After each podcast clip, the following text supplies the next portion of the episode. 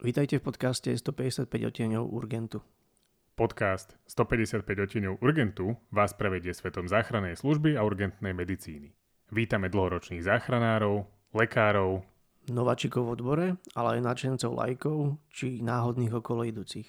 Ste za volantom, oddychujete, pracujete alebo cvičíte? vyrážame za vami.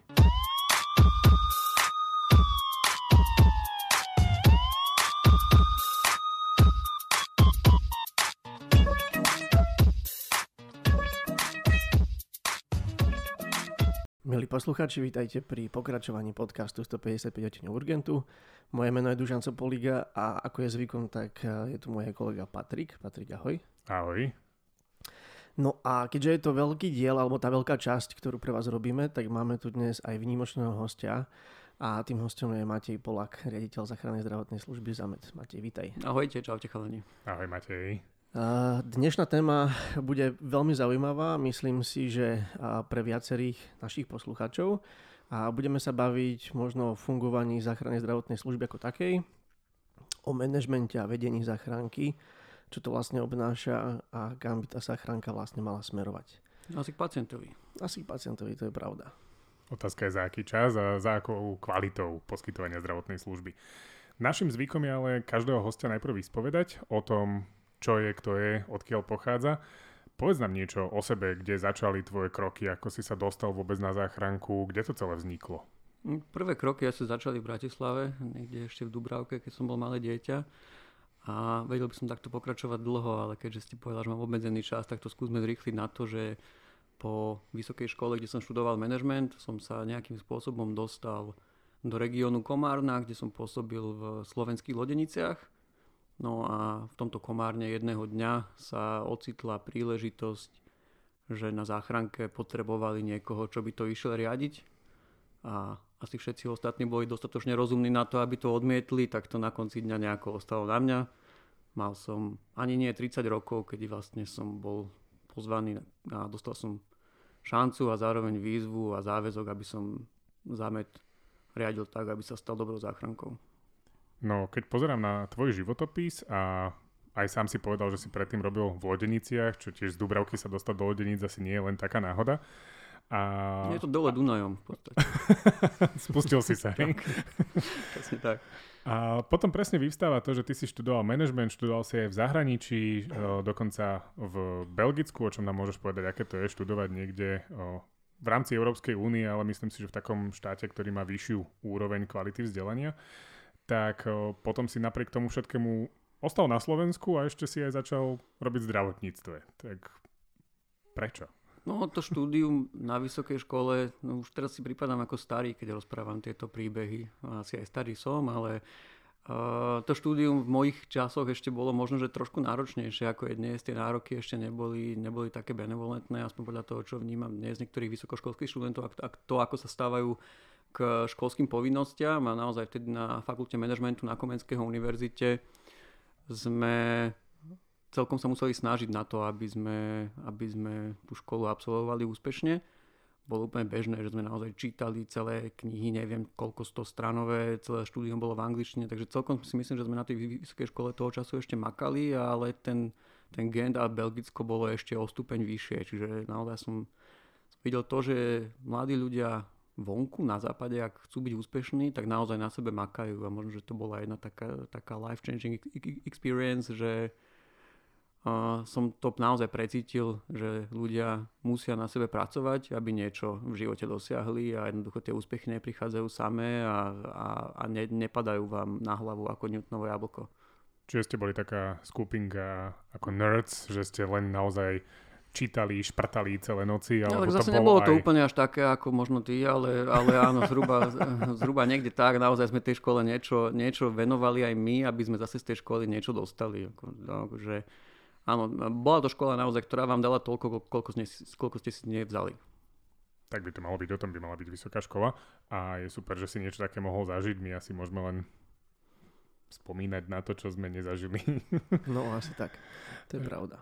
Čo sa týka takejto úrovne. No ale teda vyštudoval si management, ako si spomínal, máš tieto zahraničné, zahraničnú prax.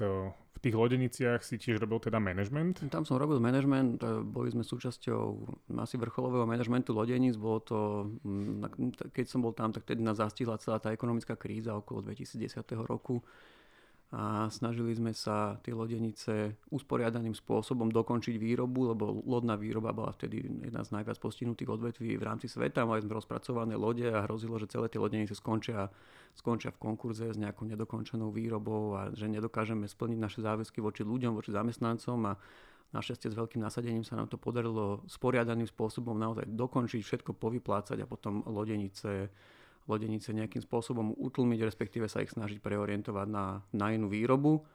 No a odtiaľ to som potom ďalej nasledoval do zamedu. Vychytali ste naozaj evidentne komplikovaný čas, čo sa týka nejakej krízy.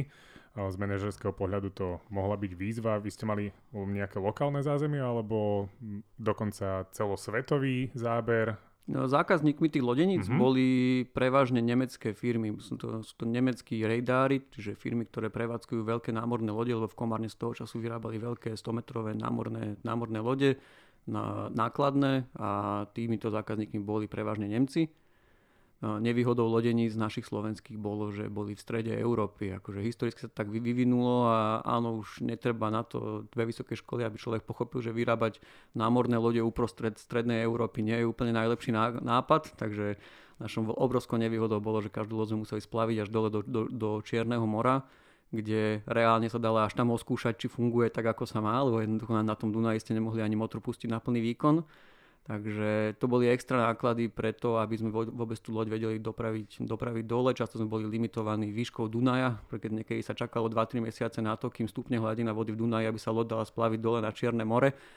Bolo to niekedy komplikované vysvetľovať zákazníkom. Napriek tomu, e, čo bola veľká výhoda lodeníc, je, že mali vysoko kvalifikovanú pracovnú silu a naozaj vedeli tie lode vyrábať kvalitne a tí nemeckí zákazníci to oceňovali, že možno, že za celkom rozumnú cenu dokázali dostať loď, ktorá bola asi významne kvalitnejšia, keby sú dali spraviť niekde v Číne alebo v Indii. Takže bohaté manažerské schopnosti a skúsenosti si zbieral trošku v inom odvetí. No ale poďme zabrdnúť do tej našej záchranky, ktorú chceme teda rozoberať. A aké boli začiatky vo vedení záchrannej zdravotnej služby? Bola to asi úplne neznáma voda pre teba. Mm, predpokladám, že väčšina vašich poslucháčov pôsobí v zdravotníctve a vie si predstaviť, aké je to v zdravotníctve byť mladým človekom a prísť pred starších kolegov, primárov, starých záchranárov, o to viac, keď nie ste zdravotníkom. Takže áno, bolo to také trošku náročné, keď prišiel človek, ktorý nemal 30 rokov, nepracoval predtým v zdravotníctve a povedal, 50-60 ročným lekárom, že teda on im bude šéfovať. Akože boli to také úsmevné reakcie z ich strany a možno, že prvá reakcia bola, že čo tento tu nám tu akože bude rozprávať, čo ako bude. Výhoda v tomto u mňa bola tá vysoká škola, jednoducho manažerská vysoká škola nás pripravovala na to, aby sme vedeli možno po istom čase, po istej adaptácii riadiť akúkoľvek firmu. Je to, je to ako zdravotník, je jedno, že či ten záchranár príde do tej záchrannej služby alebo onakej, tá škola ho pripravila na to, že tú záchranku bude vedieť vykonávať možno, že aj v inej krajine, trošku inom prostredí. O, o, o tom istom je aj tá manažerská škola, že keď človek má tú všeobecnú manažerskú prípravu, tak dokáže, dokáže má predpoklady na to, aby dokázal riadiť e, firmu v akomkoľvek odvetví. A na úvod je veľmi dôležité asi počúvať a navnímať to, čo vám tí ľudia hovoria. Je jednoducho iluzórne myslieť si, že tam prídete a a hneď budete vedieť, čo robiť. Ale to je na managemente pekné, že ak, ak počúvate ľudí okolo vás a vnímate, čo hovoria, tak si ten obraz dokážete veľmi rýchle urobiť a potom sa nejak zorientovať. Ako vyzerala tá záchranka, ak si tam prišiel, tie tvoje e, časy nástupu? Bolo to organizačne a personálne OK, alebo proste tam bolo strašne veľa práce? On, ten systém záchraniek, tak ako funguje dnes, vznikol v 2006 roku a ja som tam prišiel okolo 2010. Čiže on to bolo relatívne čerstvé potom, ako tento celý systém vznikol, keď sme išli z tých 90 bodov na Slovensku na skoro, alebo na skoro 300, čiže rozhodne vyše 200. Takže celé to bolo nové, boli tam ľudia, ktorí robili záchranku predtým v nemocnici a mm, bolo mojou úlohou možno preorientovať ich zmýšľanie na to, že už tu nie sme nemocnica, nejaké vysunuté pracovisko, záchranka a že chceme naozaj budovať profesionálnu záchrannú zdravotnú službu a, a, a že chceme ju budovať na nejakých jednotných štandardoch, kdekoľvek sme na ktorejkoľvek stanici, pretože mali sme stanice, ktoré vzýšli z jednej nemocnice, mali sme stanice, ktoré vzýšli z inej nemocnice, z tretej, bolo to regionálne trošku rozbité a aj otvorene hovorím, že naozaj boli tam aj niektorí ľudia, o ktorých bolo po chvíli jasné, že nebudú schopní adaptovať sa na to, čo od nich chceme. A teraz nehovorím len vekovo, alebo možno, že aj nastavením a, a, a zmýšľaním. Čiže ten kolektív bol rozhodne iný, ako ho poznáte vy dnes, ale bola to výzva jednoducho niečo urobiť s tým celým kolektívom, každému nájsť jeho miesto v kolektíve tak, aby sa tá záchranka hýbala vpred. Ale nebolo to ľahké a a rozhodne som rád, že dnes už tieto časy nemáme a že, že dnes sme tam, kde sme. Bolo to náročnejšie. No rozhodne to muselo byť náročné dať toľkých ľudí dokopy z, z toľkých rôznych regiónov, každý mal svoje vlastné zvyklosti, ako rádiš, niektorí patrili po nemocnicu, niekto po inú záchranku. Ako si to tým pádom nejakým spôsobom zvládol, dokázal a bol si na to sám, alebo si mal nejakú, nejakú pomoc, nejaký tím? No ten tým bol tam, ktorý sme našli. To znamená, gro, gro ľudí bolo priamo na tej záchranke a z toho týmu som sa skôr snažil nájsť si ľudí, ktorí dokážu v tejto mojej idee mi pomôcť a, a stať pri mne. V každom kolektíve ja som presvedčený, že nájdete ľudí, ktorí, ktorí sú za dobrú vec, ak, sú, ak, ak chcú robiť veci správne. Čiže bolo skôr mojou úlohou nájsť tých, ktorí tam boli a v tej pôvodnej zostave neboli celkom spokojní s tým, kam sa smeruje a skôr týmto ľuďom dať šancu, rozviazať im ruky. A keď hovorím, neviem, či hovoríme o vedení alebo, alebo, alebo o riadení tej, tej záchranky alebo o velení, ja hovorím, že pri velení sú dva typy veliteľov. Jeden prvý typ hovorí svojim chlapom vpred, ten druhý typ hovorí chlapom za mnou.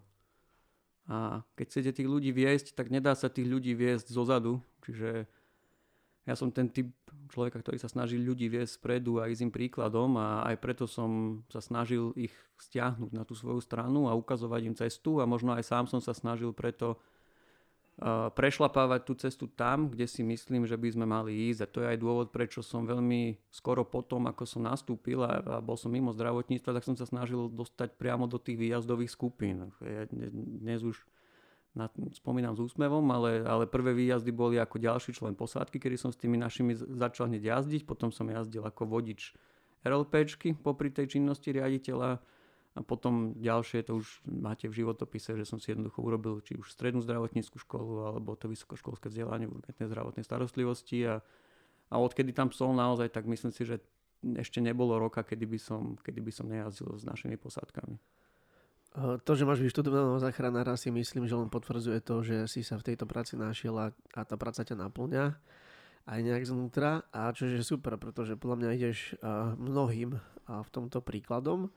A aké si mal nejaké také predsazatia alebo hlavné ciele na začiatku tej organizácie v zámede? Čo bolo napríklad, že chcel si urobiť nejaké materiálne vybavenie lepšie alebo nejaké personálne zmeny alebo čo vlastne boli také hlavné ciele? Úplne na úvod som chcel, aby ľudia pochopili, že nám nejde o to tú záchranku len robiť, ale že ju chceme robiť dobre. Toto nebolo zakorenené v mysliach ľudí, ktorí možno predtým robili v nemocnici alebo inde v zdravotníctve. Teraz nechcem nikomu pridávať a ani uberať kredit, ale, ale nemal som pocit, že slovenské zdravotníctvo má dlhodobú skúsenosť s tým, ako robiť veci dobre a snažiť sa ich stále zlepšovať. Mám pocit, že mnohí ľudia boli nastavení tak, že keď robím veci dosť dobre, tak je to dosť. Ale pre mňa dosť dobre nikdy nie je dosť. A bolo to na tom odhaliť tie miesta, ktoré treba zlepšovať. No ako sme ich postupne otvárali, tak som zistil, že vlastne tá práca je strašne jednoduchá, lebo nebolo treba veľa práce na to, aby ste našli, čo sa dá zlepšiť. No, kam, čo, kam ste sa pozreli, tak tam boli tie zlepšenia potrebné a, a, a bolo tam strašne veľa tak, tzv. quick wins, jednoducho veci, ktoré ste chytili do ruky, tak od zajtra ste ich mohli robiť, ste ich mohli robiť dobre. Čiže keď máte tú štartovaciu čiaru relatívne nízko, tak, tak ten rozbeh je o to jednoduchší. Ale ako už sa dostávate na nejakú úroveň, tak potom sú tie zlepšenia ťažké a to, to trvalo roky, kým, kým sme sa možno dostali tam, kde sme dnes a to ešte stále si nemyslím, že sme ani v polovici tej cesty do cieľa, ktorý by som si predstavoval, ale už dnes je ťažšie robiť tie zmeny vpred. Vtedy to bolo naozaj úplne, úplne jednoduché, už len to, že sme povedali, že chceme mať nejaké povinné vybavenie, že chceme mať nejak systematizované to, čo budeme mať v sanitke. Neboli to samozrejme veci, že sa chceme nejako venovať vzdelávaniu.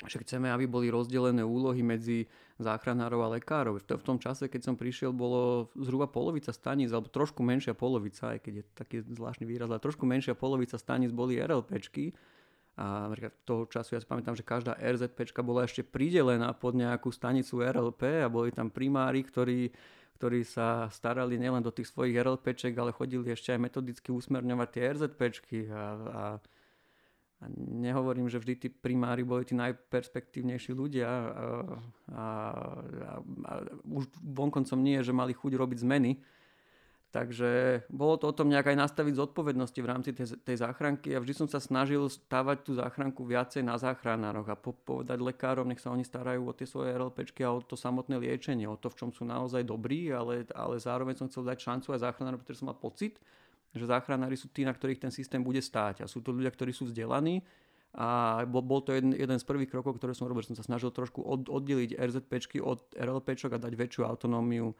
záchranárom, a či to je len v samotnom výkone práce, ale zároveň aj v manažmente. Myslím si, že nie je potrebné, aby, aby záchranárov na RZP usmerňoval nejaký lekár. A už dnes samozrejme história ukázala, že že to tak naozaj je a že tí, tí záchranári dokážu, dokážu aj poskytnúť zdravotnú starostlivosť, ale aj sami seba manažovať. Toto sa výrazným spôsobom za posledné roky naozaj dynamicky mení a evidentne to pôjde len týmto smerom. Ešte len by ma zaujímalo v skratke, ako by si teda definoval tú super záchranku, ako by to malo vyzerať? Čo je také kľúčové, aby to bolo podľa tvojich ideálov? Myslím si, že by mala byť inovatívna a moderná, že by mala byť odborne zdatná a že by mala byť mala by mať aj ľudský rozmer. To je moja vízia záchranky. Jednoducho bez inovácií nikdy nebudeme schopní držať trend s tým, čo je v súčasnosti možné za, e, pacientovi poskytnúť. A myslím si, že našou psou povinnosťou poskytnúť každému pacientovi to najlepšie, čo súčasná medicína umožňuje, ak máme na to zdroje. Bez toho, aby sme boli odborní, tak to nebudeme schopní urobiť, pretože nevieme, čo máme robiť. Takže tá odbornosť rozhodne si myslím, že na záchranku patrí. A zároveň ľudskosť, pretože tú službu poskytujeme ľuďom a poskytujeme to ľuďom v ťažkom stave, a či už je to ťažký zdravotný alebo ťažký psychický stav, ale našim poslaním je pomáhať ľuďom a keď nebudeme v prvom rade my ľudskí, tak celé, celá tá odbornosť a celá tá inovatívnosť bude vymrhaná. Môžeme prísť s najnovším vybavením, môžeme byť super odborne zdatní, ak sa k tomu človeku budeme správať ako k druhotriednemu druhu, ako k podradnej bytosti alebo ako k kusu mesa, je úplne jedno, že mu poskytneme kvalitnú zdravotnú starostlivosť, ten človek bude nespokojný a na konci dňa bude na nás nahnevaný a možno sa aj stiažovať. Takže myslím si, že a, a, a nie je to nič nové, čo, čo hovorím, že musíme byť v prvom rade psychológmi alebo, alebo aspoň v druhom rade psychológmi a naozaj k tým ľuďom pristupovať ľudsky. Ale to nie je len k našim, našim pacientom. Ja stále hovorím, že aj ako kolegovia máme byť na seba ľudskí a správať sa k sebe normálne. Je to elementárna ľudská slušnosť, ktorá sa možno z dnešného sveta už vytráca a nenosí sa, ale som presvedčený, že bez toho tá záchranka robiť nedá. Veľmi pekné slova. Ja som tam počul slovíčko inovácie. Skús nám povedať z toho manažerského hľadiska, ako sa na Slovensku v rámci záchrannej zdravotnej služby a celkovo zdravotníctva tie inovácie zavádzajú. Je to jednoduchá cesta, alebo je to také, že skôr uh, sa hádžu nejaké pní a, a veľké, veľké, veľké balvany pod, pod nohy? Mne sa inovácie vždy zavádzali ľahko, pokiaľ som ich zavádzal len sám u seba. Niekedy bolo ťažšie o tom presvedčiť kolegov, ktorí, ktorí uh, ich mali neskôr využívať. Ale osobne som mal skúsenosť vždy takú, že keď sa tie inovácie zaviedli a neboli to nezmysly, tak vždy na konci dňa tí kolegovia to prijali a, a tie inovácie už dnes berú ako bežnú súčasť života, ktorú by sa nechceli, ktorú by nechceli nikdy, nikdy pustiť naspäť. Je to o tom, a to je zase z nejakého manažmentu, taký ten cyklus, keďže keď máte nejaký stav a potrebujete urobiť inováciu, tak musíte napríklad ten stav rozmraziť, ktorý je teraz, potom tú inováciu vykonať a potom ten stav znova zamraziť už ten inovovaný, aby držal. A to je, to, tak sa to snažíme aj, aj robiť vždy.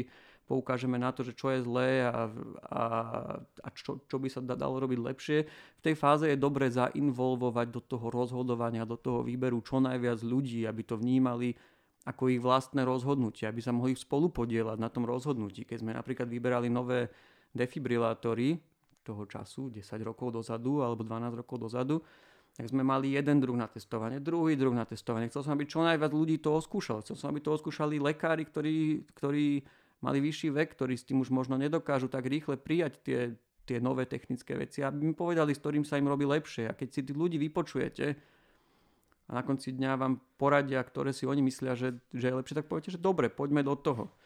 Rovnako, či to bola či to bol telemetrický prenos údajov. Tiež to bolo najprv také, že na čo to bude a kto to bude používať a ako. A dnes je to úplne bežná súčasť, že z našich defibrilátorov odosielame telemetrický EKG priamo do kardiocentra. No a keď to bol elektronický záznam o zdravotnom stave pacienta, keď jednoducho ten prišiel zákon pred 6 rokmi alebo, alebo koľko rokov to, to bolo, že všetky záchranky to musia robiť elektronicky, tak sme si povedali, dobre, tak zákon je tu, musí sa plniť. Vyvinuli sme niečo, vyvinuli sme niečo zase v spolupráci s našimi ľuďmi, dali sme im to na intenzívne testovanie a chceli sme ich spätnú väzbu. Nedajú sa robiť inovácie bez toho, aby ste sa opýtali ľudí, ako, ako tú inováciu si predstavujú oni alebo ako sa im s ňou robiť. Čiže je dôležité zainvolovať čo najviac ľudí do, toho, do, do tých inovácií, opýtať sa na ich názor, zohľadniť ich, ich názor, pokiaľ sa dá, pokiaľ to nie je, že a, a priori nechcem tú zmenu, ale ak sa dá, tak to zohľadniť. A dnes, keď sa opýtate ľudí, že či alebo naši kolegov, či by chceli dnes písať e, zdravotnú dokumentáciu rukou, tak by na vás pozerali ako na zvláštnych ľudí. A myslím, že nikto z nich by sa nechcel k tomu ručnému vypisovaniu dokumentov vrátiť, aj keď si dodnes pamätám, že aké to boli vtedy protesty a tak ďalej. A v tom sa mi napríklad osvedčilo to, že alebo sa mi potvrdilo to moje presvedčenie, že záchranári sú tí perspektívni, tí, tí, tí dopredu rozmýšľajúci ľudia. Napríklad aj ten elektronický záznam, ako prvý sme spustili na RZPčkách a až potom nasledovali RLPčky, lebo tí záchranári to prijali rýchlejšie, tie zmeny možno ako lekári. No ale postupne sa k tomu dopracovali aj lekári a verím tomu, že dnes by naozaj nikto z nich už nechcel k tomu ručnému písaniu. No my to asi tiež môžeme potvrdiť v rámci vzdelávania, že každá zmena je bolestivá, aj tá, ktorá je v konečnom výsledku veľmi pozitívna a prínosná pre tú prácu a, a uľahčuje prácu tým ľuďom. A je veľmi dôležité tých ľudí najprv nejak zohriať na prevádzkovú teplotu, aby sa dali ohýbať a potom ich nechať proste presne v nejakom novom tvare zmraziť. Takže myslím si, že toto robíš veľmi dobre. A ja by som sa chcel opýtať v rámci inovácií a v rámci celkového fungovania tej záchrannej zdravotnej služby. Tá, ten zámet, dovolím si tvrdiť, že je pomerne inovatívny, či už je to nejaká trompolíza, či je to randevú systém, ku ktorému sa vrátime, ale skús nám skrátke povedať, že ako máš víziu v priemere niekoľkých rokov. Čo by si chcel, aby tá záchranná zdravotná služba robila, alebo také tie najväčšie tvoje plány do budúcna? Ja osobne si myslím, že to, kde sme dnes a ako, sa, ako to robí alebo ako to realizujú tí zamestnanci, ktorými sme dnes spokojní, tak to, to už je na celkom vysokej úrovni. Aby som chcel, aby sme dostali ale aj tú všeobecnú latku v rámci záchranky na takú úroveň, pretože stále máme ľudí, ktorí sú šikovnejší, ktorí sa vzdelávajú, ktorí, ktorí plnia tie povinnosti, ktoré od nich očakáva zákon alebo, alebo zamestnávateľ a, a robia to všetko pre pacienta a potom máme stále časť, relatívne veľkú časť, e, časť ľudí na záchranke, ktorí, ktorí nie sú ochotní robiť veci tak, ako by mali, alebo nie sú zvyknutí možno, že aj, aj by ochotní boli, ale nie sú zvyknutí alebo naučení. Ja si myslím, že toto je jedna z veľkých úloh, ktorá pred nami stojí a to je zdvihnúť tú všeobecnú látku, nielen, nielen tých e, prvých 25%, ale celkovo zdvihnúť látku, či už je to vo vzdelávaní, či už je to v plnení povinností, lebo ak sme záchranári a ľudia od nás niečo očakávajú, tak je našou povinnosťou naozaj tieto očakávania splniť, najmä keď sú napísané v zákone, osobne si myslím. A následne je to asi ďalšie vzdelávanie a ďalšie rozširovanie kompetencií zdravotníckých záchranárov. Ten, ten svet urgentu sa vyvíja dynamicky vpred prichádza stále veľa nových postupov, ktoré aj v zahraničí už realizujú zdravotníckí záchranári a u nás ešte stále jednoducho sa im bojíme tieto kompetencie dať, ale ukazuje nám situácia okolo nás, že my nebudeme mať dostatok lekárov ani náhodou. A už, už dnes nemáme ani dostatok záchranárov na to, aby sa postarali o také množstvo staníc, aké, aké dnes prevádzkujeme.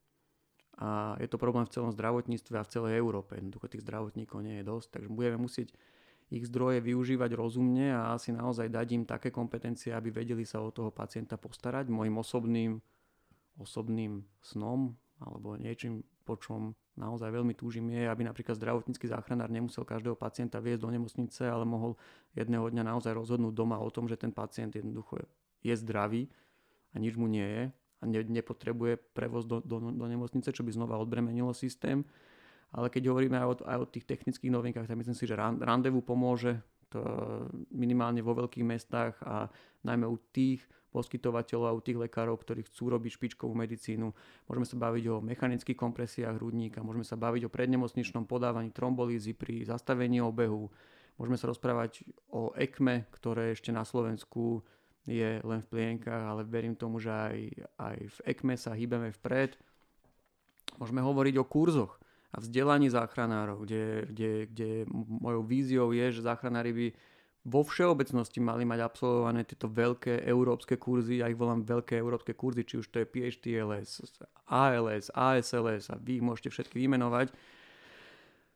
Takže vidím veľkú medzeru ešte v tom vzdelávaní zdravotníckých pracovníkov a v ich, a v ich ďalšej odbornej príprave, alebo veľký priestor pre zlepšenie. Takže to je, to je tá moja časť vízie, ktorá sa týka, ktorá sa týka odbornosti. A čo sa týka tej ľudskosti, tak tam myslím si, že máme všetci ešte v čom pridať.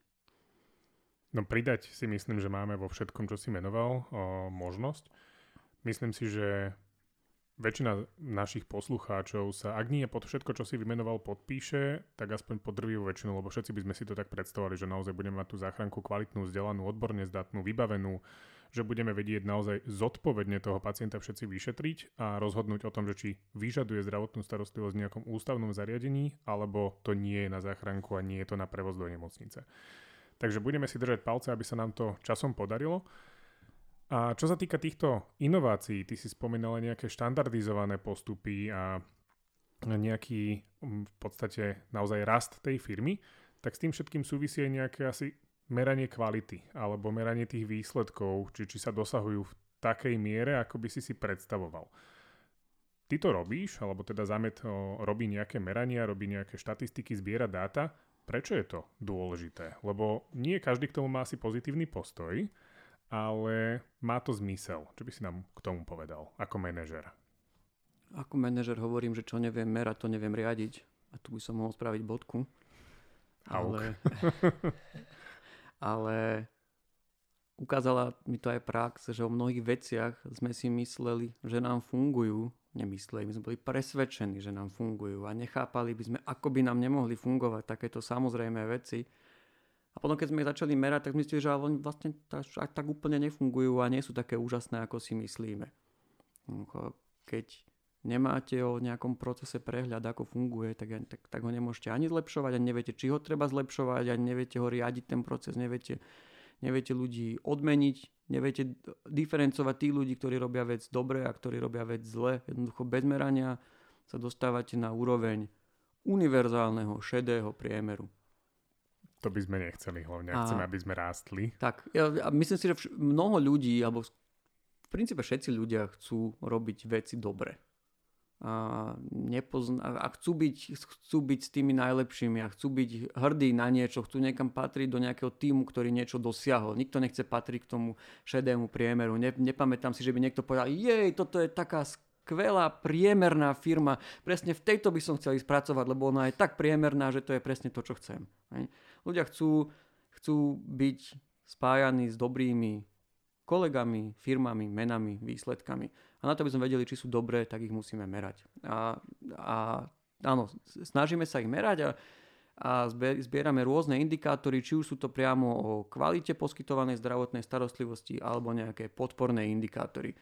A indikátor má zmysel vtedy, keď ho môžu ľudia ovplyvniť, preto keď mi niekto hovorí, že indikátorom kvality záchrannej zdravotnej služby je dojazdový čas, čo na Slovensku sa veľmi často hovorí, tak ako ja sa pýtam, že a aký je to indikátor, čo znamená dojazdový čas 12 minút, je to, bola to dobre poskytnutá zdravotná starostlivosť, pomohli pacientovi.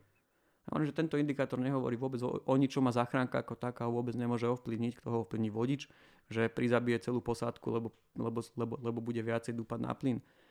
A kto, a kto tam príde o tých 12 minút a čo urobia, urobili to správne, urobili to nesprávne. Čiže my sa snažíme naozaj merať či už priamo poskytnutú zdravotnú starostlivosť.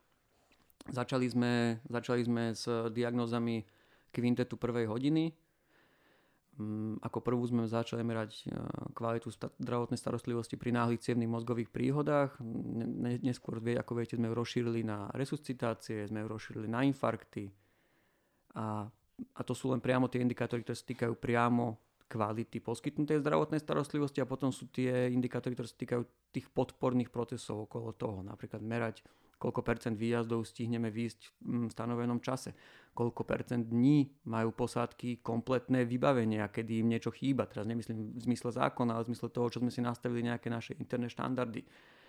A koľkokrát správne odozdáme pacienta v nemocnici a koľkokrát nie. Koľkokrát sme odkonzultovali vec, keď sme ju mali odkonzultovať, koľkokrát nie. Keď, či máme expirované lieky alebo, alebo nemáme expirované lieky a tak ďalej. Tak máme, máme veľa indikátorov a, a zmyslom tých indikátorov nie je tak ako si to niektorí myslia, človeka v úvodzovkách podžubať a zobrať mu, zobrať mu osobné ohodnotenie. A pamätám si, pamätám si, keď sme spustili takéto intenzívne kontroly alebo jednu ďalšiu vlnu intenzívnych kontrol, ani, ani nie rok dozadu, kedy začal náš kolega chodiť po staniciach a naozaj kontrolovať tie veci aj v neohlásenom čase, a tiež si niektorí mysleli, že a zmyslom je len zobrať peniaze. Akože no, my sme reálne nezobrali nič, pretože to, čo aj e, sme zistili, nejaké kontrolné nálezy, tak na konci dňa tie samotné kontroly nastali viacej, ako sme vyzbierali. Zmyslom bolo dosiahnuť to, aby sa veci robili správne a netrvalo to ani rok, kým z tých kontrol prestali byť ďalšie nálezy. Jednoducho ľudia, keď vidia, že vec sa kontroluje, že vec sa merá, tak dokážu ju robiť správne, pretože vedia, nie, že sa boja. Oni vedia, že na tom záleží, či to je urobené správne. Či už rozumejú, že prečo na tom záleží alebo nie, ale vedia, že na tom asi záleží, tak tú vec budem robiť správne, lebo ju odo mňa správne chcú. Uh, presne tak, že meranie kvality je častokrát v očiach záchranárov. Už tí, čo pracujú za media alebo proste pracujú pre iných poskytovateľov je proste, že lomitko alebo rovná sa, ideme, ideme kontrolovať a ideme stiahovať z výplat a tak ďalej. Veľmi dobre si to vysvetlil, že je to podstatná vec a myslím si, že je to len taká zle vnímaná vec na Slovensku, ale v zahraničí, ak sa pozrieme na ten systém fungovania záchrannej zdravotnej služby, tak je veľmi dôležité meranie kvality. Už len kvôli tomu, že chceme robiť nejakú inováciu, chceme sa posúvať dopredu, ale je to aj veľmi podstatné pre poskytovanie, teda mať kvalitnú zdravotnú starostlivosť je postavené na tom, že tá záchranka musí fungovať na nejakých checklistoch, na nejakých protokoloch. Čiže myslím si, že toto ešte chvíľku asi potrvá ale mala by to byť proste prirodzená vec e, vo fungovaní toho záchranára, lekára alebo proste hociakého pracovníka záchrannej zdravotnej službe. Keď e, zoberieme tie kontrolné checklisty, ktoré sa týkajú naozaj poskytovania zdravotnej starostlivosti, obaja viete, že jeden cent nebol nikdy nikomu strhnutý za to, keď napríklad pri cievnej mozgovej príhode za, zabudol urobiť nejaké vyšetrenie. Nie, zmyslom tej kontroly je a toho merania je dať tomu človeku spätnú väzbu, že na toto si zabudol. Preto napríklad dávame spätnú väzbu pri každom jednom infarkte, ktorý ošetríte, pri každej jednej resuscitácii dostane ten človek spätnú väzbu na tú, na tú svoju prácu, ale nie s cieľom zo, zobrať mu peniaze. Nestojí ho to ani cent. Cieľom je, aby v kľude po tej akcii dostal nejaký debrief, aby videl, čo zabudol urobiť, aby sa tej chybe na budúce vyvaroval. To je jeden aspekt. A druhý aspekt je, aby sme videli my, v čom sa chyby dejú najčastejšie, aby sme potom vedeli zacieliť naše vzdelávanie, pretože to je naša úloha. Potrebujeme vedieť, čo nám nefunguje, aby sme vedeli, čo máme vzdelávať. Nikto z nás nie je dokonalý, nie sme stroje a miliť z nás sa môže hoci kto, každý môže na niečo zabudnúť a preto je tá spätná väzba dôležitá. Patrik, nielen môže, do toho vstupom, každý z nás sa míli. Niekto, Jasné. Kto z nás je dokonalý, tak nech zdvihne ruku a nikto tú ruku nezdvihne. Mýlime sa všetci a tie chyby robíme všetci. A nie je umenie, poved, nie je umenie spraviť chybu. Umenie po tej chybe sa postaviť zo zeme, povedať si, urobil som chybu, zakopol som lebo, tú chybu si priznať, poučiť sa z nej a ísť ďalej. Každý z nás tie chyby robí a riešením, ako nerobiť chyby, nie je ostať sedieť a nič nerobiť. Je naozaj proste naliať si, naliať si čistý pohár vody a utrieť si z čela pot, utrieť si modriny a ísť ďalej. Áno, niekedy to môže byť ťažké, hlavne pre niektoré ega, ale bez toho sa nedokážeme zlepšiť a naozaj tá spätná väzba je prostriedok, ako sa môžeme zlepšiť, ako sa môžeme dozvedieť o tom, čo spraviť na budúce lepšie, čo nevynechať. K tým kontrolám ja len toľko, že Majko, pozdravujeme ťa, sme s tebou. A s tými všetkými inováciami a meraním kvality uh, súvisí aj to, čo sa už párkrát počas tohto dnešného rozhovoru pýtalo priam na jazyk alebo na ruky a to je randevu systém na Slovensku. Už sme ho niekoľkokrát dnes spomenuli.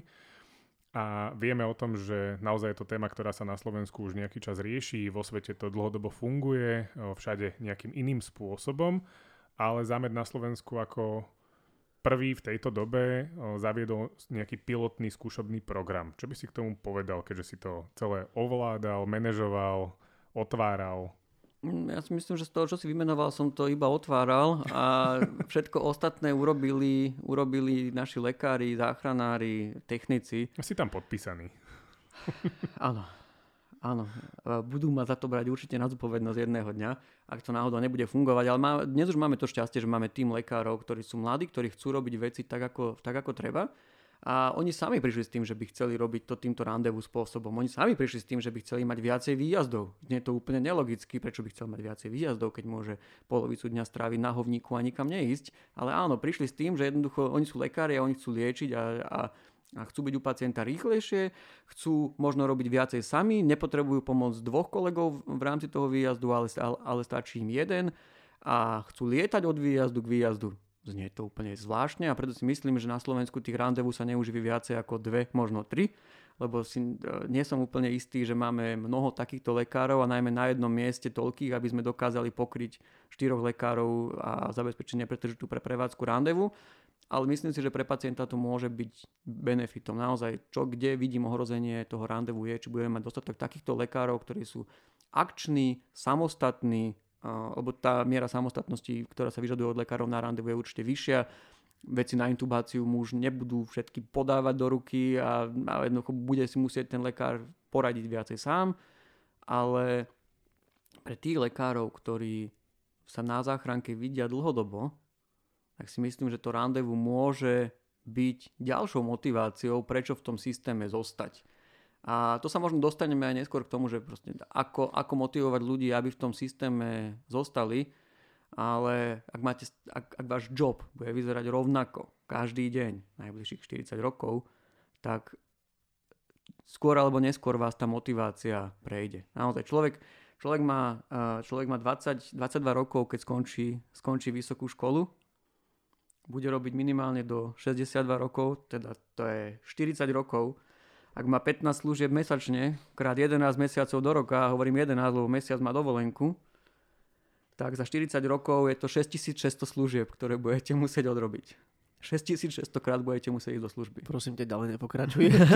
Hlavne to nenásobné počtom výjazdov a indikované, neindikované. Jednoducho, nie je možné vydržať takýto počet výjazdov, pokiaľ tá služba bude vyzerať stále rovnako. A myslím si, že aj v tomto sú tie inovácie lepšie, že jednoducho tá práca sa mení a nie je taká monotónna. A, a, a je to zároveň naša výhoda, že v tom zdravotníctve sa veci vo svete naozaj hýbu vpred a nie je to jeden operátor nejakého stroja, ktorý bude 40 rokov ťahať tú istú páku z hora dole každý deň, ale, ale tie, tu sa tie veci vedia, vedia posunúť vpred a to randevu je naozaj možno, možno jedným z týchto mechanizmov, ako ľudia, najmä lekári na záchranke, uh, nájdu novú motiváciu do práce.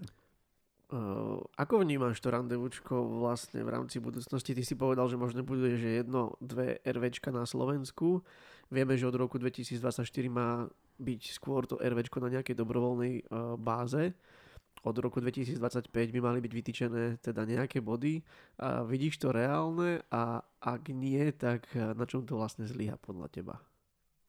Naozaj dnes povedať, či to je reálne. Ja osobne som tomu veril. Súčasný pán minister povedal, že on že sa rozprával aj s kolegami z iných štátov v rámci Európskej únie a že mu povedali všade, všade vrcholoví predstavitelia zdravotníctva v iných krajinách Európskej únie, že celé RV je super, len je problém nájsť tých lekárov, ktorí by boli ochotní toto robiť. Čiže myslím si, že o tom istom to bude na Slovensku. Či, či, či nájdeme tých lekárov, ktorí budú schopní alebo nie. Ale možno, že to bude práve ten impuls, ktorý nám pritiahne na záchranku novú skupinu lekárov, mladých, ktorí možno dnes sú v nemocnici a zvažujú, že by do tej záchranky išli, ale ten súčasný model nie je pre nich dostatočne motivujúci a atraktívny. Jednoducho vyriešiť dve hypertenzie za, za, za službu ich až toľko nebaví a možno to, to RV bude niečo, čo ich do toho systému dotiahne. To je pravda, že možno príde nejaká nová krv. Na druhej strane si myslím, že časť tých lekárov, ktorí teraz v tom systéme sú, tak by možno zmenili názor na to RVčko, len a sa stretávame možno častokrát s tým, že je to zle komunikované a vysvetľované, že ako vlastne ten systém funguje. Takže... Bude aj záležať na tom, ako ten systém naozaj bude využívaný, ak to RVčko bude využívané namiesto LSPP a bude, bude chodiť riešiť bolesti chrbta, tak v tom prípade tam tých nových lekárov nedostaneme. Ale ak, ak, ak RV bude naozaj operačným strediskom riadené tak, že bude vysielané len ku kritickým alebo naozaj naliehavým výjazdom, kde si nevie pomôcť RZPčka, tak potom to môže byť pre skupinu šikovných, erudovaných lekárov veľmi zaujímavé. Určite ja verím, že aj toto mnohých lekárov možno presvedčí, že ak to randevu bude fungovať správne, tak naozaj dostanú takú novú energiu do žil a v podstate z tých, nie že neindikovaných, ale povedal by som, že možno nudných šedých výjazdov zrazu vznikne naozaj akčná záchranka, tak by to mohlo mnohých naozaj povzbudiť. Ja mám len poznámku pre poslucháčov. Hovník je spisovný výraz pre pohovku, aby si náhodou niekto nemyslel niečo, niečo zlé. Dobre. K tej všetkej motivácii, inovácii, ty to už robíš nejaký piatok a kde ty vlastne berieš všetku tú energiu a motiváciu naozaj ísť stále vpred, ísť ľuďom príkladom, zavádzať novinky, lebo však už sme tu párkrát spomenuli aj medzi riadkami aj napriamo, že to nie je jednoduché, nielenže na Slovensku, ale hlavne na našom zdravotníctve. A hlavne skočím tiež do toho, musím podotknúť fakt, že si ten líder, ktorý je vpredu a ktorý netlačí tých ľudí zo zadu a len prikazuje. Takže... Presne tak. Ono z toho manažerského pohľadu má práca na záchranke tú výhodu, že vám to prináša nejaký taký extra význam tej práci. Pravdu povediac, keby mám robiť manažera jednej firmy, ktorá vyrába hamburgery a môjim Trápením by bolo, či predáme viacej hamburgerov ako druhá firma, ktorá vyrába hamburgery a to by bol jediný rozdiel, ktorý dokážeme, dokážeme do tohto sveta priniesť, tak možno, že by ma to nebavilo toľko, ako keď rozdielom je, či ľudia budú žiť a či budú žiť ďalej bez nejakých deficitov neurologických a neviem akých a či dokážu žiť ďalej plnohodnotné životy a to je asi to, čo je v zdravotníctve pridaná hodnota a prečo sme všetci do toho zdravotníctva, keďže už teraz som zdravotníkom, tak keďže prečo sme všetci do toho zdravotníctva nejakým spôsobom išli. No to, že chceme pacientom pomáhať. Ano, niekedy som všeobecne znechutený z ľudí ako živočíšneho druhu a potom si hovorím, že aký má vlastne zmysel ich zachraňovať, ale, ale asi to zmysel má a, a myslím si, že naozaj to je tá, tá, tá pridaná hodnota, ktorá všetkých nás občas, uh, ktorá nám všetkým pomôže občas stať z postele, keď sa nám, keď sa nám, keď sa nám veľmi nechce. Pri záchranke je to navyše o tom, že a to hovorí môj kolega, ktorý tu dnes nie je, týmto pozdravujeme Luba, že e, pri záchranke nie je otázkou, že či ju budeme potrebovať, ale kedy ju budeme potrebovať. A u každého z nás príde ten moment, kedy tú záchranku budeme potrebovať, či už pre nás, alebo pre niekoho blízkeho. A dnes máme tu možnosť spraviť ju takú, že keď naši blízki alebo my ju budeme potrebovať, tak tá záchranka bude dobrá.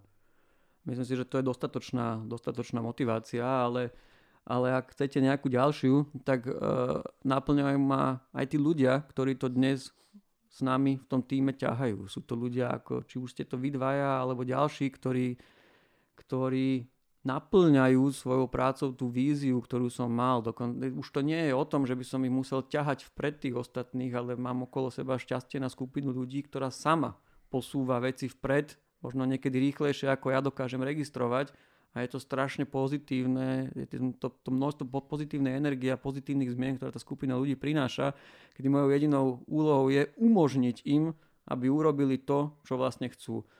A v poslednom rade je to ešte o tom, že od nejakého momentu potrebujete niečo aj vrátiť naspäť ľuďom. Ja som mal tiež šťastie na ľudí, ktorí, ktorí keď som bol mladší, tak ma posúvali vpred, či už z toho manažerského hľadiska, alebo, alebo radami, ktoré mi dávali a, a, a ja možno pocitujem teraz uh, záväzok zase to vrátiť a, a snažiť sa potiahnuť skúsenosťami, ktoré mám ľudí okolo mňa, aby jedného dňa, kedy už si poviem, že mám toho dosť, tak som mohol spokojne celé toto odozdať a, a, či už to bude zámed, alebo to bude iná záchranka, kam sa tí ľudia posunú, alebo budem vedieť, Jednoducho sú tam ľudia, ktorí, ktorí na to majú aj manažersky aj ľudský, aj skúsenostiami a možno nebudú robiť tie isté chyby, na ktorých som sa musel popaliť ja, vďaka tomu, že som im dokázal odozdať tie moje skúsenosti. To znie až príliš altruisticky, ale je to super, že takíto ľudia medzi nami sú. A ten tvoj tým, ktorý teda máš, tak v podstate aj tak si si ho vykreoval ty sám, pritiahol si všetkých ľudí a či už niekoho si musel ťahať viac, niekoho menej, ale v podstate tebe sa to podarilo, čiže je to tvoj úspech a nemyslím si, že je to zle povedať na hlas. Ja si myslím, že to je efekt snehovej gule, že ja som urobil len tú prvú malú guličku, ale čo som tá pôvodne... je základná. Nie, ja som, to, chceli sme sa len hore gulovať na kopci, spravili sme gulu, hodili sme ju ona sa začala gulať dole a na konci je z toho proste obrovská lavína, ktorá sa, vári, ktorá sa valí dole kopcom a nabaluje ďalších a ďalších a ďalších. Ale áno, dnes už je to o tom, že ten tým ľudí, ktorý, ktorý je, eh, je okolo nás, tak asi výkonmi, zameraním a tým, čo robí a celým tým prístupom k práci, tak naozaj už láka a priťahuje ďalších. A ja som naozaj prekvapený a milo, milo prekvapený, že dnes sa, sa do toho nášho týmu hlásia niektorí uznávaní špecialisti a odborníci, dokonca v československom priestore, ktorí sú známi. Ja nechcem predbiehať tie mená, ale ale áno, dnes, dnes, dnes, dnes už je to o tom, že sa nám hlásia ľudia, o ktorých by som v minulosti ani možno nesníval, že by boli ochotní spojiť svoje meno so záchrankou. To je, si myslím, že len jeden z mnohých ukazovateľov, že tie veci, ktoré sa robia, tak sa asi robia dobre. A jednak aj ten tým ľudí je poskladaný fajn, čiže nie je to len tá odbornosť, ale aj tá, aj, aj tá ľudskosť tam patrí. A bavili sme sa o nejakých inováciách, o tom, ako tá zachránka by mala vlastne fungovať. Skús nám skrátke opísať, ako vnímaš výhody, nevýhody medzi štátnym a súkromným poskytovateľom záchranky. Mm, ja si myslím, že je to... Na Slovensku je obrovské šťastie, že máme aj takých, aj takých poskytovateľov záchranky. Keď sa ma pýtajú, či boli lepší súkromní alebo štátni, ak boli všetci, tak ja hovorím, že tento mix je, myslím si, úplne, úplne ideálny. Výhoda štátnych je, že sú zriadení priamo štátom, ktorý tvorí pravidlá hry, ale ktorý zároveň aj implicitne verí tým svojim poskytovateľom. Jednoducho verí, že keď príde štátny poskytovateľ povedať, že tu niečo chýba, to, toto je problém, takže to nehovorí z nejakých zištných dôvodov, ale hovorí to, hovorí to pravdivo a nemôže tu odmietnúť tým, že a to je nejaký súkromník, určite chce len väčší zisk alebo chce menej robiť. Čiže výhoda štátnych je, že štát má prehľad o tom, ako ten systém naozaj funguje a dokáže, dokáže možno potom precítiť lepšie tie problémy, ktoré, ktoré v zdravotníctve alebo v záchranke sú. Výhoda súkromných je, že dokážu veci robiť prúžnejšie. Jednoducho štát z môjho pohľadu by mal robiť naozaj len to nevyhnutné minimum, pretože naozaj štát je od nepamäti spojený s tým, že nedá. A ja hovorím, že štátne firmy sa nedajú manažovať tak efektívne ako súkromné. Jednoducho tam či už to sú, sú to osobné záujmy ľudí, ktorí ich vedú a nemôžete, nemôž, a ukazuje sa v minulosti, že není možné dlhodobo obsadzovať všetky štátne miesta ľuďmi, ktorí to myslia s tými firmami dobre. Preto štát musí vymyslieť milión pravidiel, či už je to na verejné obstarávanie alebo na výberové konania také, aby jednoducho neboli, neboli zneužiteľné tie obstarávania a výberové konania pre osobné záujmy ľudí, ktorí sú tam dosadení, čo zase nevyhnutne vedie k tomu, že nie je flexibilný ten štát a to tu je výhoda súkromného sektoru. No, my keď si zmyslíme, že zajtra niečo urobíme a zajtra niečo kúpime, tak to tak aj bude a, a nemusíme predtým absolvovať 3-4 mesiace výberových konaní. Čiže šťastie súkromných poskytovateľov je, že dokážu posúvať tú latku vpred, dokážu, dokážu pri, prinášať inovácie a výhoda štátnych je, že vďaka tomu štát má prehľad o tom naozaj, čo ten sektor potrebuje, v akom stave sa nachádza, či potrebuje viac peňazí, potrebuje zmenu legislatívy, či je tam nedostatok, nedostatok e, pracovníkov. Čiže ja si myslím, že to je naozaj že ideálny mix, ktorý na Slovensku máme. A či je to 50 na 50, tak ako to je teraz, alebo by to bolo 60 na 40, OK, a jedno je priateľné, aj druhé ale myslím si, že je, je šťastie, že sú aj jedni, aj druhí na Slovensku. Každopádne sa asi všetci traja zhodneme, že toto by bola téma sama o sebe a vedeli by sme sa o tomto rozprávať strašne dlho, ale myslím si, že to najdôležitejšie si z tohto pekne zvýraznil a, a povedal, že vlastne tie výhody, nevýhody medzi súkromným a štátnym sektorom. A ja sa ťa ešte chcem e, opýtať na pár otázok a jedna z nich je, že Komarno Rescue. Boli na to nejaké ohlasy, a či už pozitívne, našťastie väčšina, väčšina tých ohlasov bolo pozitívnych. A ja sa len chcem opýtať jednu zaujímavosť. Prečo, mm-hmm. je, prečo je tá súťaž zadarmo? No, ona nie je zadarmo. My ju platíme a, a pomáhajú nám ju zaplatiť aj sponzory. ona je zadarmo pre účastníkov. Tak, Pre, tak. Prečo je zadarmo? No lebo má to byť súťaž. Nemôžete zo súťaže, keď chcete naozaj, aby vyhrali tí dobrí, tak nemôžete polovicu ľudí diskriminovať len na základe toho, že nebudú mať z čoho si zaplatiť štartovné, alebo jednoducho nebudú ochotní, alebo im ich zamestnávateľ neprispieje na štartovné. Čiže myslím si, že ak to má byť objektívne, tak nech prídu tí ľudia a nech ukážu, nech ukážu čo je v nich. To je, to je jeden aspekt. Druhý aspekt je, čo je zmyslom týchto súťaží. Zmyslom súťaží je vzdelávanie. A my ako záchranka chceme mať vzdelaných zamestnancov, tak si myslím, že do toho vzdelania musíme investovať. A toto je jedna z investícií do vzdelania, kde tí ľudia, Komárno Resko je asi jediná súťaž, kde dostane každá posádka po každej úlohe hneď debrief, dostane spätnú väzbu na to, čo urobili správne, čo urobili nesprávne. Každá posádka dostane po súťaži video, kde majú zachytené tie svoje úlohy, kde sa ešte raz vedia pozrieť na to, čo urobili správne, čo urobili nesprávne. Čiže áno, je to vzdelávanie a je našou povinnosťou vzdelávať zamestnancov. A keď nie je to aj povinnosťou, tak je to minimálne našim záujmom, aby sme mali tých odborných, ako sme hovorili, sme vyrazili tú odbornosť. Čiže aj preto. Ako ja uh, si myslím, že súťaže by mali byť za, zadarmo, je to v našom záujme a trošku ma irituje, keď niekto si robí z, zo záchranárskych súťaží biznis model a jednoducho platia tam niekoľko 100 eur štartovné poplatky a na konci dňa niekto spočíta, že ako to celé vyšlo a či sa nám to oplatilo alebo sa nám to neoplatilo. Pre mňa Komárno Rescue je aj zároveň spôsob, ako tým záchranárom niečo vrátiť. Oni nám dávajú svoj pracovný čas, svoj entuziasmus, svoju energiu počas celého roka a okrem tej vzdelávacej časti je na tom Komárno Rescue aj spoločenský program, je tam akože príjemná atmosféra, myslím si, majú tam ľudia pohostenie, ubytovanie a je to, je to niečo, čo si myslím, že raz za rok týmto ľuďom, ktorí pre nás celý rok pracujú, vieme takto vrátiť. Uh, samotní uh, nejakí uchádzači alebo tí, ktorí sa na tejto súťaže podujali, či už je to tento ročník alebo, alebo ročníky predtým, tak uh, jeden z najväčších benefitov bolo asi to, že rozprávali o tom, že tá súťaž má čo najväčší edukačný charakter, čiže dostali ten debriefing, ako si spomínal, dokonca nejaký video debriefing, takže myslím si, že týmto je tá súťaž asi najviac špecifickejšia od, od tých ostatných. A myslím si, že tá súťaž si celkom nadbehla má nejakú laťku nastavenú a čo myslíš, ako budú vyzerať ďalšie ročníky? Hmm, trošku sa bojím, ako budú vyzerať ďalšie ročníky, pretože každý rok je tá látka posunutá natoľko vpred, že už som počul o budúcom roku, kde sa hovorilo o prinesení električky, lietadla, vlaku a ja neviem čoho ďalšieho, takže tako, trošku to sledujem tak s uh, príjemnou obavou. Poviem, sledujem to s príjemnou obavou, kam tá súťaž smeruje a čo z toho bude a myslím si, že najlepšie to vystihol kolega, ktorý povedal, že tento ročník, že to už je ako Disneyland, že jednoducho si tam ľudia dokážu, dokážu nájsť každý to svoje a každý niečo, čo inde, inde v živote nezažije. Takže áno, je takým náš malý záchranársky Disneyland. Uvidíme, čo bude. V každom prípade, keď nás počúvate, tak je čas o, sa si spraviť miesto v kalendári a určite priznať ďalší ročník si to vyskúšať, lebo môžem povedať, že naozaj súťaži sme aj s Dušanom navštívili viac a rôznych, ale bez ohľadu na to, že na tejto participujeme, tak je to jedna z tých naozaj lepších súťaží, čo ma osobne veľmi teší.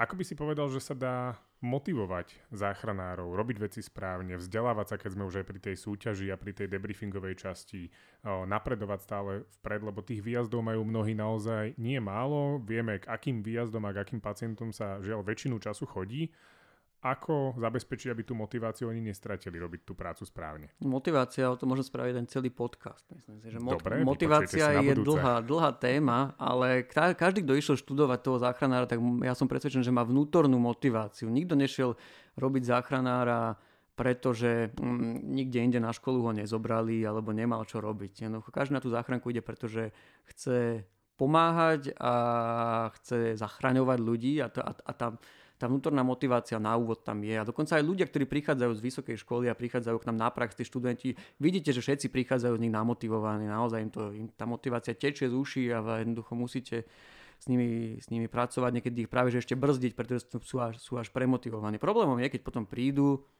prídu už do, reálne do práce a prídu medzi kolegov na stanicu, príde jeden takýto 22-ročný a, a, a sú tam traja, ktorí, ktorí tam robia 25. rok. A myslím si, že vtedy tá motivácia tých mladých ľudí veľmi klesá, pretože tí starší kolegovia ich hneď upracujú. A, a čo ty tu mladý sa snažíš? A na čo to celé robíš? A prečo by si si išiel skontrolovať vybavenie? Veď kašli na to, tu si láhni a vyspí sa. Aj tak potom budeš celý deň jazdiť, prosím ťa, nevymýšľaj novoty. Niektorí, uh, niektorí ľudia berú to, že niekto chce splniť to, čo má po, po popise práce, tak to berú ako negatívne. A prečo? Keď ti to zamestnávateľ káže práve naopak, ty to nesmieš spraviť, pretože vtedy budeš cool, keď nebudeš robiť to, čo sa od teba chce. A takto tí mladí ľudia stratia, alebo niektorí z nich stratia veľmi rýchle motiváciu a potom ostanú naozaj v tej situácii, že im ostáva tých 6600 služieb odrobiť a už, sú, už teraz sú demotivovaní. Čiže ako ja apelujem na ľudí, nestratia tú motiváciu, nech si pamätajú, prečo tú robotu išli robiť. Uh, hovoril si, že neindikované, no, neindikované výjazdy. Každý je indikovaný, ale možno zbytočné až nezmyselné výjazdy. Ja hovorím, áno, áno sú ale tých káčkových, tých kritických výjazdov je menej ako 10%. Ako keď by sme išli robiť len tie, tak by sme zrealizovali 3, 4, 5 výjazdov do mesiaca. A na tej kvalite by sa to výrazne odrazilo. Presne, presne to je to. Čiže ja osobne vnímam aj ten, nazvime ho skoro zbytočný výjazd, ako nie je zbytočný. Pretože idete človeku, ktorého niečo trápi, Viete si tam precvičiť tie vaše základné skills, či už to je zmeranie vitálnych funkcií, odobranie anamnézy, napísanie záznamu.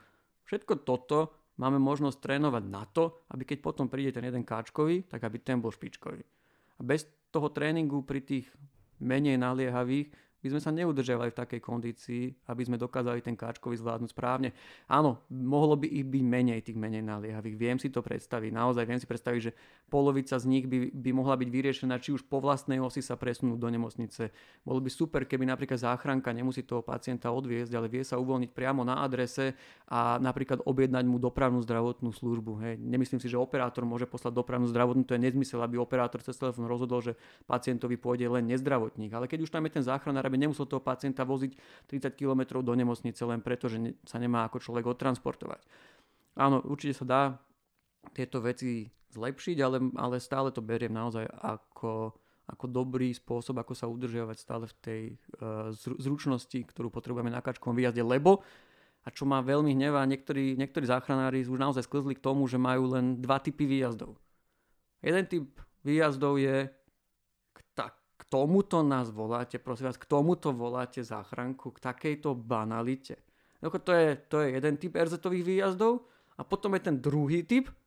Bože, a k tomuto poslali RZP, a kde je RLP, prečo neposlali RLP, toto má riešiť doktora. Potom naozaj, keď to takto vezmete, tak si poviete, že no tak pre tých záchranárov vlastne žiadny výjazd nie je dobrý, lebo bude príliš slabý alebo je príliš silný. A, a, a tak skúsme nesklznúť k tomuto a udržiavať si tú motiváciu v tom, že naozaj robíme to, čo sme chceli robiť a po- potrebujeme aj tie menej naliehavé výjazdy na to, aby sme dokázali na tých kritických naozaj byť 100%. No, akože asi to tak to všetci vnímame, že a, presne tak, že sú tieto dva typy, že buď nadávame, že tam ideme, alebo proste potom a, nám stiahne zvierač a chcem, aby tam išla RLP a nie práve my. Čo sa celkom čudujem, pretože však asi každý chcel robiť tie výjazdy, tie indikované. A, čím to je, či je to tým, že nie sme zvyknutí, alebo možno e, nie sme si istí, to je tiež asi si myslím, že na dlho, na dlhú debatu. Ja si myslím, že je to o tom, že tu, tu bola otázka na motiváciu. U, u, u Paťa to bolo na motiváciu. Ja spomínam, keď sme, vrátime sa k tej mojej vysokej škole na prvej hodine manažmentu a to, ja som sa na, to najdôležitejšie naučil na pr- prvej hodine na vysokej škole. A, a, a zvyšných 5 rokov sa už len viezlo. A tam bolo, že pracovný výkon je vedieť krát môcť krát chcieť. A dôležité je, že medzi týmto je krát. Ktorékoľvek z toho bude nula, tak celkový pracovný výkon bude nula. Ale vedieť, môcť a chcieť. A tá motivácia ovplyvňuje len to chcieť. A na to, aby výkon nejaký bol, musíme aj vedieť, aj môcť. A možno aj preto si, sú tí, tí záchranári takíto, niektorí z nich, či už nevedia, a to je problém, že na konci dňa je to náš problém ako manažerov, sme im nezabezpečili alebo sme ich neprimeli k tomu, aby boli vzdelaní, aby vedeli, alebo je to o tom, čo je ešte horšie, že oni by aj vedeli, aj by chceli, ale nemôžu. Nedali sme im do auta prístroje, nedali sme im lieky, nedali sme im kompetencie. Čiže my musíme pracovať na celom tomto mixe, aby to bolo na konci dňa dobré a aby ten pracovný výkon stal za to, alebo taký, aký očakávame. Ja si myslím, že tým, že vedieť, môcť a chcieť by sme motiváciu mohli aj uzavrieť a bolo by super, ak by sa to dalo. A Myslím si, že za obidvoch môžem povedať, že by sme dokázali s tebou ešte hovoriť ďalšiu hodinu, aj dve, aj tri a naozaj veľa tých tém by bolo na samostatný diel, takže o tom sa môžeme podebatovať, že či by si bol ešte ochotný sa podeliť o nejaké tvoje zážitky, skúsenosti, vedomosti, idei. Ja si myslím, že skúsme najprv, či tento diel si niekto vypočuje a dopočúva ho dokonca, či, či, sme, či, či som ich úplne neznudil, ale ak teda uh, niekto dopočúva dokonca, tak mi dajte vedieť, napíšte tým, mail. Tým Keď pádom vás prosíme, aby ste nám dali spätnú väzbu, že či ste to dopočúvali a či chcete ešte uh, pána rediteľa, alebo teda Mateja Poláka počuť ešte raz. Stačí, ak si to vypočuje aspoň jeden. Uh, áno, ale to budem ja. Tak, no ja tiež, takže ja už máš tri. je to v pohode. Mami, mami, prosím ťa. tak, tak. Olajkuj mi to. Tak, a nám sa naplňa ale čas a na záver máme pre každého poslucháča ale výzvu. Vidím, že Dušan už má stopky na rukách a keďže sme v podcaste 155 otieňov Urgentu, tak máme na teba pár otázok, ktoré by bolo super, ak zvládneš zodpovedať do 155 sekúnd. Si pripravený? Môžeme? To je minúta 30, 2 minúty 35. 2 minúty 35, presne tak. Som pripravený. Takže začíname. Dušan môže štartovať. Takže 3, 2, 1, ideme. Čo by podľa teba pomohlo slovenskej urgentnej medicíne? Môžete odpovedať. Čas vám beží. Rozmýšľam. Myslím, že by pomohlo slovenskej urgentnej medicíne viacej ľudí, ako ste vy,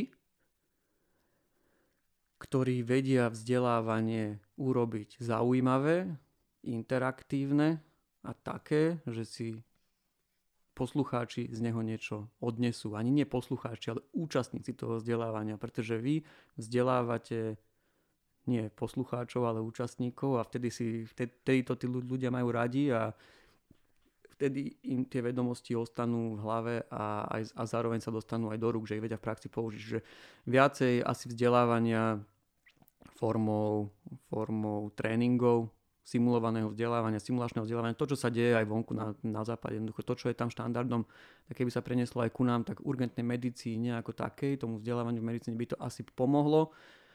A potom možno menej ega a viacej priznať, že niečo neviem a poučiť sa od niekoho, kto to vie. Ochota zmeniť svoje zaužívané postupy a robiť veci inak, ako som ich robil celý život. A neznamená, že celý život som ich robil zle, ale celý život som ich robil podľa vtedy dostupných vedomostí a tej dostupného výskumu, ktorý dnes už môže byť presne opačný. Tak. Druhá otázka, ako sa chrániš pred vyhorením? Pred vyhorením ja sa nemusím chrániť pred vyhorením, pre mňa je tá práca hobby. Čiže ako ja, ja si myslím, že mám od vyhorenia ďaleko a pred vyhorením ma práve chráňa, chráňa ľudia okolo mňa, ktorí, ktorí tie veci robia a bavia ich a potom sú to, sú to príbehy ľudí, ktoré, ktorých ste zachránili alebo ktorí naši kolegovia zachránili, kde, kde sa to podarilo. Čiže všetky tieto úspešné príbehy, keď to fungovalo, tak ma chránia pred vyhorením, samozrejme okrem, okrem nejakej vlastnej psychohygieny. Najlepší moment v práci? Ideálne záchranka? Pravdepodobne, keď odchádzam na dovolenku. A... Napriek tomu, že to je v rozpore s tým, čo sme všetko povedali. Presne tak. Chápeme to všetci. A čo by si robil, keby nie si záchranár a veliteľ záchranky? Takýto život si už nedokážem predstaviť. A ako si teda ale predstavuješ dokonalého záchranára? Odborný, ľudský a inovatívny. Čo by si odkázal našim posluchačom? Ke, už nič, keď sme naplnili čas. Ale Ešte odkázal by som im, že ak nás počúvajú a sú záchranármi, tak som rád, že na túto prácu ešte nezanevreli, že stále nachádzajú oni tú motiváciu ísť do, do práce a, a, a venovať sa pacientom. A verím tomu, že keď ich to baví, tak budú okolo seba šíriť túto zväzť aby sme pritiahli do systému aj ďalších ľudí. Dnes už to nie je otázka prá... dnes to už nie je otázka peňazí, myslím si, že už celkom slušne sú záchranári aj zaplatení a potrebujeme sem dostať mladých, šikovných ľudí tak, aby tí, ktorí sme v systéme, sme nemuseli ťahať nekonečné hodiny nadčasov a aby sme dokázali mať aj nejaký work-life balance. Napriek tomu, že sme to časovo nestihli, tak ti dáme aj tak ešte poslednú a to je otázka, že aká je tvoja guilty pleasure, ak nejakú máš? Čo by si na seba prezradil? Asi nemôžem prezradiť. Dobre, Ale vy určite viete. Zahalíme to rúškom tajomstva. A... Mám rád čokoládu, kávu, kofeín. Asi tak. Veľa kofeínu. Veľa kofeínu. tak vy to viete, že to je moja, moja guilty pleasure. Ďakujeme ti veľmi pekne, že si k nám zavítal takto do štúdia, že si sa s nami podelil o nejaké tvoje myšlienky. Myslím si, že sa to bude veľmi dobre počúvať a budeme veľmi radi, ak nám posluchači naozaj dajú nejaký feedback, čo si o tom myslia a že či chcú teda ďalšiu časť tebou, či si to vypýtajú. Ja sa chcem poďakovať vám, chalani, ale že jednak, že robíte toto, čo robíte, že robíte tento podcast a popularizujete m, svet záchranky. Myslím, že to je veľmi, veľmi, veľmi záslužná činnosť a za to vám ďakujem. A za čo vám ďakujem ešte viacej, je tá vaša činnosť v oblasti vzdelávania. Vy okrem toho, že robíte tento podcast a, a robíte vzdelávanie aj v zámede, tak ste, ste lektormi tých veľkých medzinárodných kurzov, ako som ich menoval, PhD, LS, ALS. A je to vec, ktorú robíte vo svojom voľnom čase a myslím si, že veľmi, veľmi významným spôsobom tým prispievate k odbornému rastu ľudí záchranky na Slovensku. Robíte to na úkor, na úkor možno iných aktivít, ktoré by ste mohli robiť a na úkor toho svojho voľného času, ale ale, ale vďaka vám si myslím, že máme na Slovensku alebo aj vďaka vám máme na, Slovensku aspoň takú úroveň záchranárov, ako máme a myslím si, že ste prispeli k odbornému rastu mnohých z nich a za to vám naozaj veľmi ďakujem. To boli veľmi pekné hrejivé slova. Myslím si, že teraz hovorím za oboch a dúfame, že teda tieto slova padnú aj na úrodnú pôdu a budú, budú to vnímať aj ostatní ľudia takto, ako to vnímaš ty. Každopádne ja sa vám tiež chcem veľmi pekne poďakovať obom za veľmi príjemný rozhovor. A tak ako povedal Patrik, tak myslím si, že sme sa nepočuli takto uh, posledný krát a si človek, ktorý nám uh, má čo povedať aj o iných témach, takže budeme veľmi radi, ak ešte príjmeš nejaké pozvania, nájdeš si na náš čas. Každopádne ďakujeme všetkým poslucháčom, že nás počúvate. Budem sa opakovať, ale sme na skoro všetkých podcastových aplikáciách Môžete nás nájsť aj na Facebooku alebo teda aj na Instagrame pod e, hashtagom 155 oteňov urgentu. A pozerali sme nejaké čísla a štatistiky, celkom to vyzerá zaujímavo a my sme veľmi radi, že oslovujeme aspoň istú časť e, populácie na Slovensku a dokonca aj niekde v Čechách. A, takže sme veľmi radi, dúfame, že uh, vám to minimálne zabíja čas, uh, keď, pra, keď cestujete niekde autom a vám to niečo dá aj do plusu v rámci odbornosti a dozviete sa niečo zaujímavé uh, zo sveta urgentnej medicíny. Patrik? Ja vám ďakujem obidvom za to, že sme tu boli, všetkým poslucháčom, že to dopočúvali a teším sa na budúce. Ďakujem za pozvanie, pekný deň, šoferujte bezpečne, ak šoferujete. A nezabúdajte, vyrážame, vyrážame za vami. vami.